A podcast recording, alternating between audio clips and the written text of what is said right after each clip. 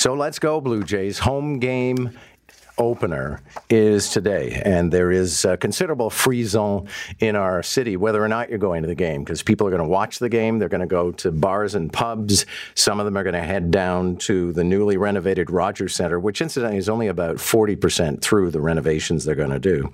Scott Mitchell from TSN joins us to set us up for tonight's game. Scott, good to have you. Good morning. Good morning. How are you? I'm okay. So they've been on an extended road run as the renovations were being completed. So what have you seen in the first 10 games? Yeah, interesting uh, little start to the season. Obviously, being on the road for, for 10 games isn't an ideal situation for, for really any ball club. And, um, you know, I think six and four, you know, talking to John Schneider coming off this road trip is, you know, they'll take that. I think when you look at how they played, obviously this team, this team can hit. They, they simply raked on this road trip Matt Chapman, Vladimir Guerrero Jr., Bo Bichette you know everybody's familiar with those names and, and they they're looking like MVP candidates early in this season. And you know if you watch this baseball team everyone's going to have questions about the starting pitching and you know maybe not tonight with Alek Manoah on the hill for for the home opener but uh you know they've they've definitely been outscoring teams rather than outpitching them. So it's kind of what we've seen with this club over the last couple of years. And you know, anytime you go into two playoff cities in St. Louis and you know Anaheim with Mike Trout and Shohei Ohtani and come back two games over 500 uh, you got to be pretty happy. But uh, obviously, the Tampa Bay Rays who come in here this weekend, they're kind of running away with the division right now. So they're playing some some really quality baseball. And you know, we've seen this story for 20 years in this city. The AL East is a very very tough division to get through, and you know, obviously this team is, uh, you know, coming into this year with high expectations. And, you know, the key with April is just don't bury yourself. You, you can't win the division in April, but you can definitely kind of put yourself behind the eight ball and lose it. So obviously this team's, you know, happy to be home with their head above water and, you know, in front of the home fans with, uh, as you said, some of those renovations that, uh, you know, look pretty, uh, pretty spiffy in there. And I think, uh, you know, fans are really going to enjoy it because, uh, the, you know, the, the idea was to turn it from a stadium to a ballpark, and I think they uh, I think they nailed it seeing it personally. Okay, well, give us a bit of an account of that because I've only been able to watch through video, but it's it, it just looks better, but I don't know what it looks like through the eyes of a baseball fan.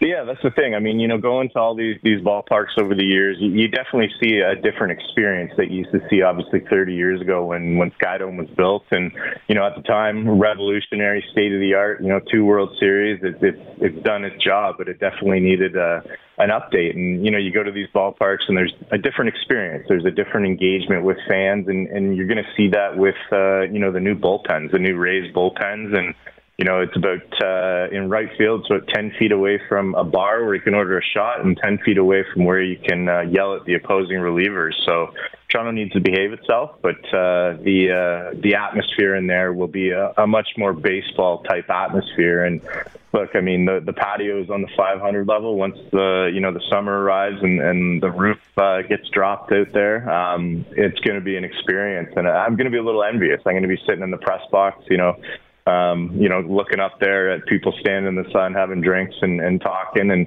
that's what the baseball experience is. And obviously, the baseball experience on the field is, is totally different this year, too, with the, the pitch clock and then things like that. I'm sure we'll get into that. But, you know, just a totally different experience in the ballpark. More things to do, more things uh, for families and kids to do, more things for young adults to do. And, you know, in addition to the baseball game going on. And, and that's why it's so different than any other sport. Uh, you know, you kind of watch a few pitches, hang with your friends, and I think the Blue Jays have done a really good job of, of providing a, a different experience and one that, you know, is around Major League Baseball in 29 other cities. Okay, one last question. I wanted to touch on something you just referenced, which is the countdown clock. Um, have we worked the kinks out of that? Well, look, I haven't think I haven't thought there's been kinks. I've seen this in the minor leagues now for a few years, so you know people uh, in baseball are, are pretty used to this, and it's a different experience. And look, I, I think pace of play was a huge issue um, for this sport in terms of drawing new fans, in terms of uh, kind of latching new fans on, because you know, even for me, the pace at times, three hours and a half games, three hour, 45 minute games, uh, way too much dead time. I, I've been really impressed with the, the pace of play and the amount of action. When you combine that with the, the banning of the shift, uh, you see more balls in play, you're seeing more offense. Uh, you're seeing, you know, two hour and 45 minute games now, which, you know, to me, to bring a, family out on a Tuesday, Wednesday night, uh, sit in the ballpark until 10 p.m., I think that's very manageable. 11 p.m., um, you know, it starts getting a, a little dicey, and this is what baseball kind of looked at with you know all of these changes. How do you draw fans? How do you get more action and uh, excitement and athleticism into the game? And look, anyone who watched this game in the 1970s is going to be reminded of that. The pace is quicker. There's no dead time and look, I think it's a better product overall. Uh, is it take does it take some getting used to for you know a, a fan that's watched the sport for the last 20 years and, and really enjoys that slow pace and, and has that type of time and wants to you know get up and get some concessions? Um, it's going to be a little different, but to me, this is uh, you know what the sport needed, and to me, the product on the field is, is better than anything I've seen in the in the last half decade or so. Thanks a lot for this, Scott. Cheers. Enjoy opening day. Scott Mitchell from TSN. And yeah, there have been efforts to speed up all kinds of sports. It's more of a joke, but there's actually something called speed golf. And if you, well, not if, if, you, if you've seen it, but if you haven't, do yourself a favor and Google for some video but you basically hit the ball and you run to your ball. There is no etiquette of waiting for other players. You just play it as fast as you possibly can. You don't worry about the setup. You whack the ball. You don't worry too much about the putt. You can multi putt it. And I forget the times, but I think like somebody somebody played. Normally, it'd take you about two hours fifteen, two hours thirty to play nine holes, and somebody can play that in like forty minutes. So I heard this amazing conversation last week, and it was basically a story as told by a storyteller. Her name is Ami McKay, and she is a Nova Scotia novelist. So she and her husband are in an antique store, and she comes across one of those seals that you've probably seen lawyers and some business people use. You know, they have a disc in them, and you push down on the lever, and it marks a paper document. She looks closely and it says, I'm Alone Inc. So she buys it, takes it home, decides to find out if there's any history to I'm Alone Inc. What she finds out is it was a company. It was incorporated in Lunenburg, Nova Scotia, and it was a front for the mobsters who ran liquor on the Atlantic during Prohibition. And the name of the company was the name of the boat. It's called I'm Alone. So the schooner during Prohibition, 1920s, would run Scotch, rye, rum, and assorted champagnes and liqueurs from Canada through international waters.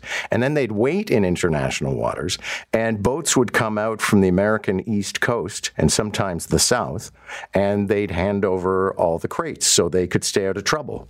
Coast Guard couldn't touch them.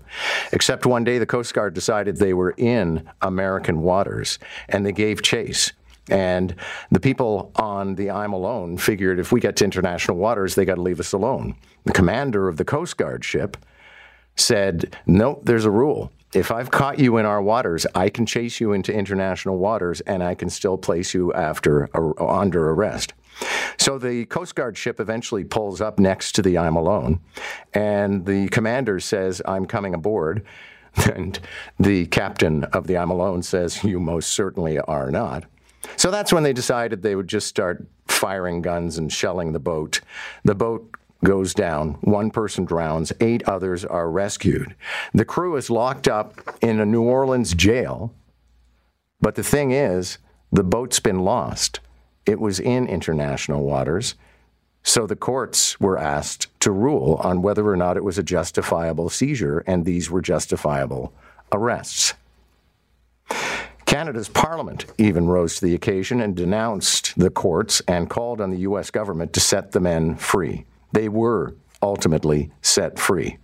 Arbitration eventually resulted in a settlement worth $1 million today for the sunken boat. And the story of the I'm is well known in naval circles, but the discovery of that one object in an antique store by Ami McKay now breathing new life into an incredible tale of smuggling and the seas.